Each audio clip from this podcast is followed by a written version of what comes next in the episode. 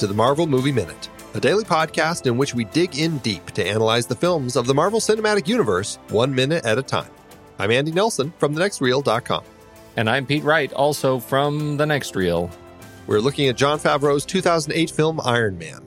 Today we're looking at minute 74, which starts with Tony asking Obi if they're double dealing under the table and ends with Tony adjusting his arm unit while watching the news. Yeah. This is really where we start seeing this turn for Obadiah Stane. It's it's interesting because you still could have this go two different ways. They still have this setup with Raza being the potential villain of the film, while Stane is kind of this business villain, almost like a, the B level villain, right? Yes. And I think it's interesting the way that they're setting that up because it works really nicely where you don't quite know what's happening. And, and Stane, as they, I mean, actually, it makes me laugh because I wonder if the actors, even at this point in performing the scenes, if they knew if Obadiah was actually going to be the big villain of the film or if he was still talking about being like the villain in the second film. Well, that's what that's why I was I I've been anxious to hear your opinion on this turn because this is the one right at you know like eight seconds into this minute or something we get that fantastic push uh, into uh, Obadiah with his arm around Tony and he says Tony who do you think locked you out right revealing now that you know he's had something nefarious going on with Tony's activity in the company. He's trying to he's he's trying to keep the company moving full steam ahead in spite of Tony's actions, and he's revealing himself as a a, a big bad at the company. Given the uncertainty of, that we know about in how they were going to use Obadiah, how do you feel about this transition? Is this is this a good one for you? Does it feel does it feel right, earned? Thought out? I, I, I think it all works because I, I, I, you know, it's one of those things where I think that they could have left Obadiah just being a businessman and and had him make the turn in the second film. And you found out that there was all this under the table dealings this whole time. The fact that it happens here, I, I think is fine. I think it still works well in context of the film. I think it was a nice surprise. And uh, Jeff Bridges is a great, great actor to be doing it. Totally. Um, so I, I, I, I buy in. I think it works. I do too. Uh, I, I just he's he's a menace. He is just a menacing everything. His look is menacing. Everything's great. But what's so interesting is he actually says here, "It's the only way that I can protect you." Yeah, as if it as if he's trying to protect Tony from himself. And I think that's actually a really interesting element here because they're arms dealers, basically, right? They mm-hmm. manufacture and sell weapons and it's it's one of those companies where as a corporation you you kind of have to acknowledge what you're doing but step away from kind of thinking about what that really means i think mm-hmm. and so i i think that tony obviously has been doing that his whole life until recently and is is now kind of changing his mind mm-hmm. meanwhile all of the business interests and that's who obadiah represents here they are largely saying hello you're you're bankrupting us you're gonna you know we we like having our islands and our yachts and all of this sort of stuff. And we're not going to have anything left if you keep doing this. And Obadiah is representing all that. And so he's saying, I, am protecting you from yourself, meaning I don't want you to destroy this company. And it's an interesting element because it also is this thing where he is kind of selling arms to terrorists. I feel like that's true. I feel like there is a there is a sense of surprise of like a cascading uh, sort of waterfall of surprises here. And the first one is that he believes, I think for the audience, that he believes so deeply that he's protecting Tony. I, you know, I, I think that motivation is is probably him lying to himself at, at this point, right? That he knows he's protecting himself and he's saying he's protecting Tony so that he can try and and salvage a little bit of the relationship, enough of his relationship with Tony to try to soften the blow, right? To try to keep Tony from blowing up and do something, doing something stupid in the press, which is always what he's trying to do is is protect Tony from his PR, uh, his own PR uh, nightmare that follows him everywhere. But but I don't think that you know i don't i think that he probably you know you peel back one more layer of that i think he knows he's doing this as a power grab right? He's not doing this just because of his altruistic relationship with Tony. No, right. I, I think a lot of that is is the sense that you know Tony is is uh, falling apart, and this is his opportunity to kind of step in. Right. And I think a lot of that for me also works because of the fact that he he puts his arm around him and he's like picture time Yeah. and uh, and does it in front of the press putting putting Tony into a situation where he can't really react and I think that was actually a really smart move for Obadiah to to and calculating move to to put them in a place like that so that that Tony is in front of the spotlight and Mhm. can't just jump in and do anything. It was I I just thought it was a really smart and uh, evil move on Obadiah's part. Oh God, absolutely, and and that again is what sort of telegraphs that he's not. uh, This is not from an altruistic position. If it was altruistic, if it was defensible, he would have been able to do it in their private conversation up the stairs a little bit further. But he's protecting himself. He's you can almost tell, you know, when you look at it again, as you pointed out yesterday, um, you know, Christine is still over Tony's shoulder. Like he's he's now turned Right. Yeah. away from her only to the photographers and now is speaking you know sotto voce to try to to to keep tony quiet. And tony's face is priceless. It is stone. It is shocked right? This the surprise is setting in that this guy that he thought was his his father figure his protector that he had already bought into the fact that uh, you know so deeply that obadiah was on his side uh, this betrayal is just beautifully communicated in his face It does make me wonder, though, as I watch all of this, uh, with Christine right over their shoulder, it seems like she might still be close enough to have been like hearing the entire conversation. It makes me wonder, like, uh, was Obadiah concerned that he's saying all this with well another member of the press so close? I don't know. I'd sort of written it off that it was just too loud. But the thing that's funniest to me is she's a reporter, right? She's a dogged reporter. She's clearly got a great story. Obadiah leaves. Right, the camera pulls Right. out. We've we've got this reverse shot on Tony's back, and we watch Obadiah put his scarf on and go get in his car. We cut back on Tony, and rather than kind of sit down next or step down next to Tony and say, "Hey, what was that all about?" I'm a reporter, you know, I need to know. She just walks away. She goes back into the party and leaves. Like Right. that is not the activity I would expect her to engage in next. No, it's strange. They're, all the other reporters it seems like oh, they Oh, are, yeah. have more interest, and she's all of a sudden like, is she? Does she feel sorry for him here? Like, I don't it's, know. It's an That's a good odd. It's an odd reaction. Like, I'm just going to leave him to his thoughts. Yeah. right. You know what? Maybe I think I'm tired of the game. I'm retiring. no, I, I think I'm going to be a teacher. uh, yeah, that, that that doesn't work for me. But it's a good moment for Tony when all the security people kind of run by him down to Well- Obadiah, and he's just alone. Nobody cares about Tony in this scene. I find that weird. It's uh, well, I think it, it's fitting. It, it. I think that's the moment that he needed. You know. Yeah. I think it works nicely. I also the camera works great as Obadiah is giving the reveal. You've got that great um, uh, kind of the the jibs flying right up into their faces, and then after Obadiah leaves, it's it's the reverse of that as Mhm. the camera just kind of drops away and just and you know minimizes Tony in the shot, which uh, it's it's it's really nice. I, I do want to say though, uh, going back to what you were saying about the security, like all of Obadiah's security. One, man, does he have a lot of security detail. And two, it's funny because we had that weird shot of Agent Coulson earlier in the bar as he's watching Tony talking to Pepper. And this is before, this is as Tony and Pepper go outside to get some air. It has this awkward cut of Agent Coulson standing there watching, uh, almost like a stalker. As the two of them leave, and then we don't see him for a while. And the first time that I saw this, when uh, right around like it, it cuts to that two shot as as Obadiah leans in and whispers in Tony's ear. You see a figure standing at the top of the stairs, and I was like, "Is, Is that, that Agent Coulson? Coulson? Is he like still spying on Tony? What is going on with this guy?" wow. And then you see as Obadiah leaves that it's actually one of Obadiah's uh, security guys. He comes running. Oh yeah, you can see him put his. Yeah, there he is. He's the one But I crosses right front. yeah, I totally Yeah. bought that. Uh I totally thought that was Coulson again. they should have done that. It makes me look at So everyone funny. up there. Where is Coulson? right? Is he is he still He's in- stalking and watching? Maybe he's the one up on the right. No, that might be Happy. Wow. No, the, the, that's who, that's who I was looking at. The one on the right, because he comes running down too. As soon as oh, I was looking leaves. at the one on the left in front of the the sign. Yeah, he also follows. They As do soon right. as- That's as the one soon I was as- looking at. Yeah, he he puts his hand to his ear, and then you see that both of those guys Yeah, come come down. passing by. Yeah, so I don't know. I don't know.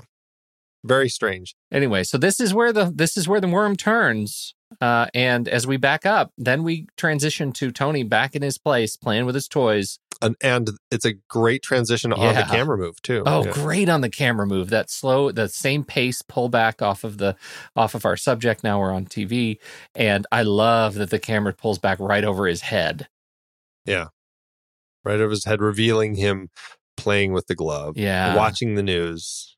Uh, FBX News, we see the newscaster talking about the devastation in Gulmira. This is Nazanin Bonyadi as Amira Ahmed, as uh, the reporter here, and uh, yeah, she's doing she's doing her her bit here, talking about the devastation in the area, and making Tony pretty pissed.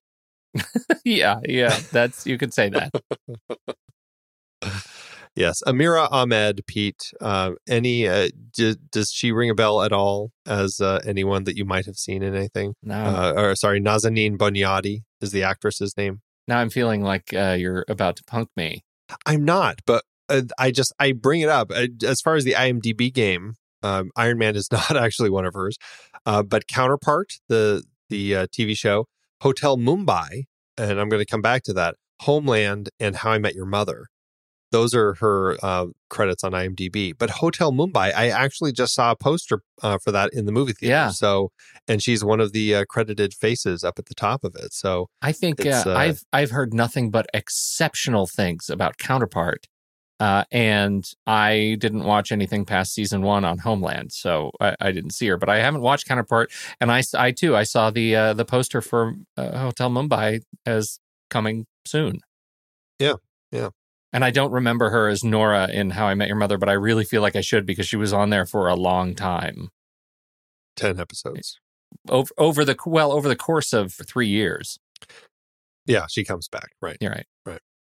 Anyhow, but she is delivering a, a bit of news and, and this kind of continues that whole hero's call because here he is fuming and getting upset and and seeing the devastation and hearing about all this awful stuff. We have references to uh, joseph conrad's heart of darkness. Mhm. all of this stuff all these people are having to walk and and i think it actually uh, makes for a kind of this nice sense. Now it, although i will say oddly the the news it says gulmira province at the bottom of the little fbx um, uh, text at the bottom of the screen. Um i eh, i don't know maybe it's gulmira there's a gulmira village and a province Gulmira Village is in Gulmira Province, New York, New York. Right. One of the, yeah, one of those sorts of things. I don't know. Yeah. Or maybe it was just they they just didn't type it that clearly. Right. Who knows? Okay. or maybe maybe it shouldn't be analyzed this closely. you're you're right. We we've gone too far now. right. Let's stop. Minute 74. Hang it up. well, we do have uh, in this news clip, we have a bunch of, of people walking. We have um, uh, we we see some shots of warlords. That was the main thing that I, I wanted to point out here is is we have a couple shots of like just some like warlord type of figures. It looks almost like you know stock, Stock B roll footage, yeah. of warlords. You know, you've got a guy standing on the back of a truck with a gun.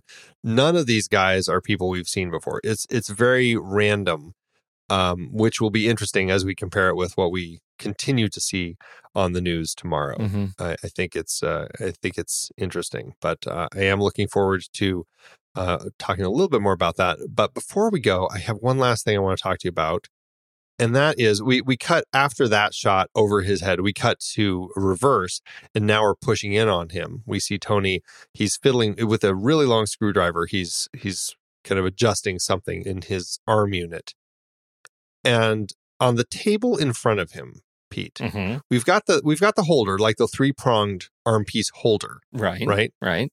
But then, kind of screen right of that, it's something that I can't figure out what it is. It, is it like a laser gun on a on a stand? Do you see that little thing? It's, it's like do. a prong. Th- yeah. It like I, I keep looking at that and it's got like a blue ring. So it makes me think that it's somehow tied into his chest in some way.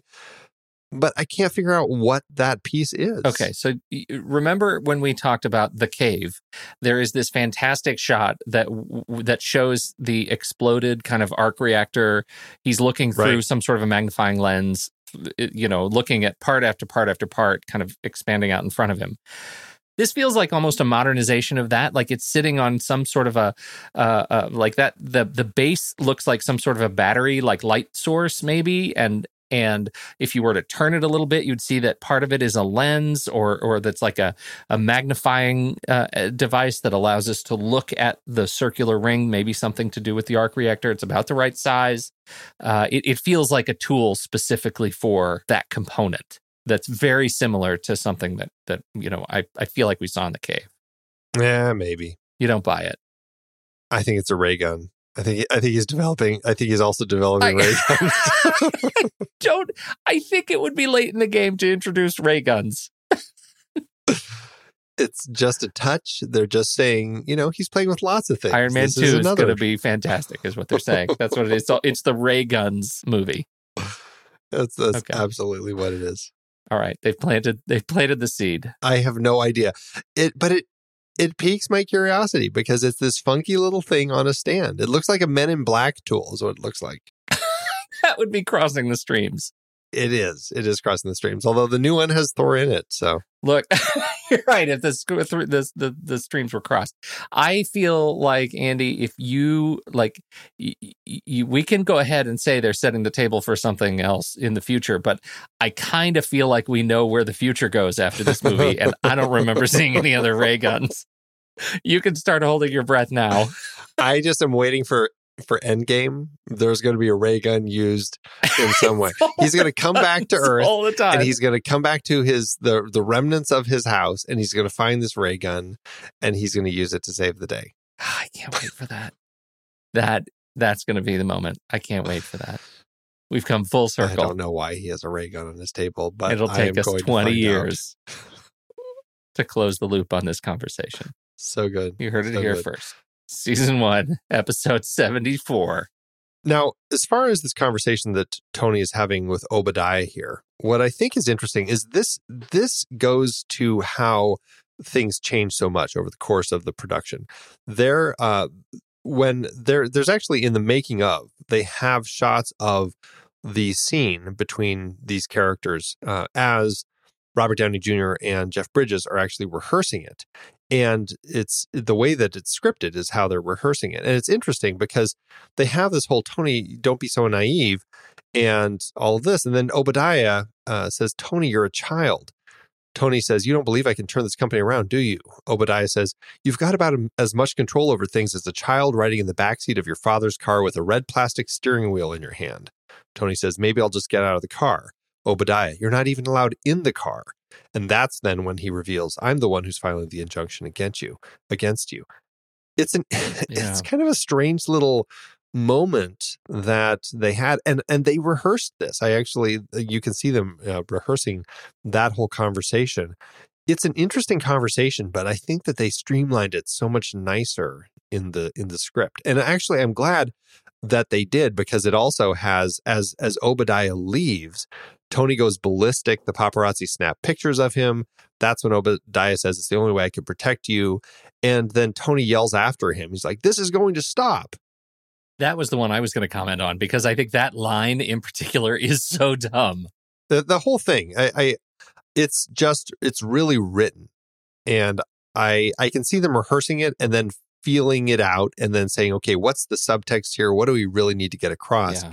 and then finding the right way to deliver it i think that favreau is really good about working with his actors to do that and clearly they found a much better way to get this scene across I totally and absolutely concur.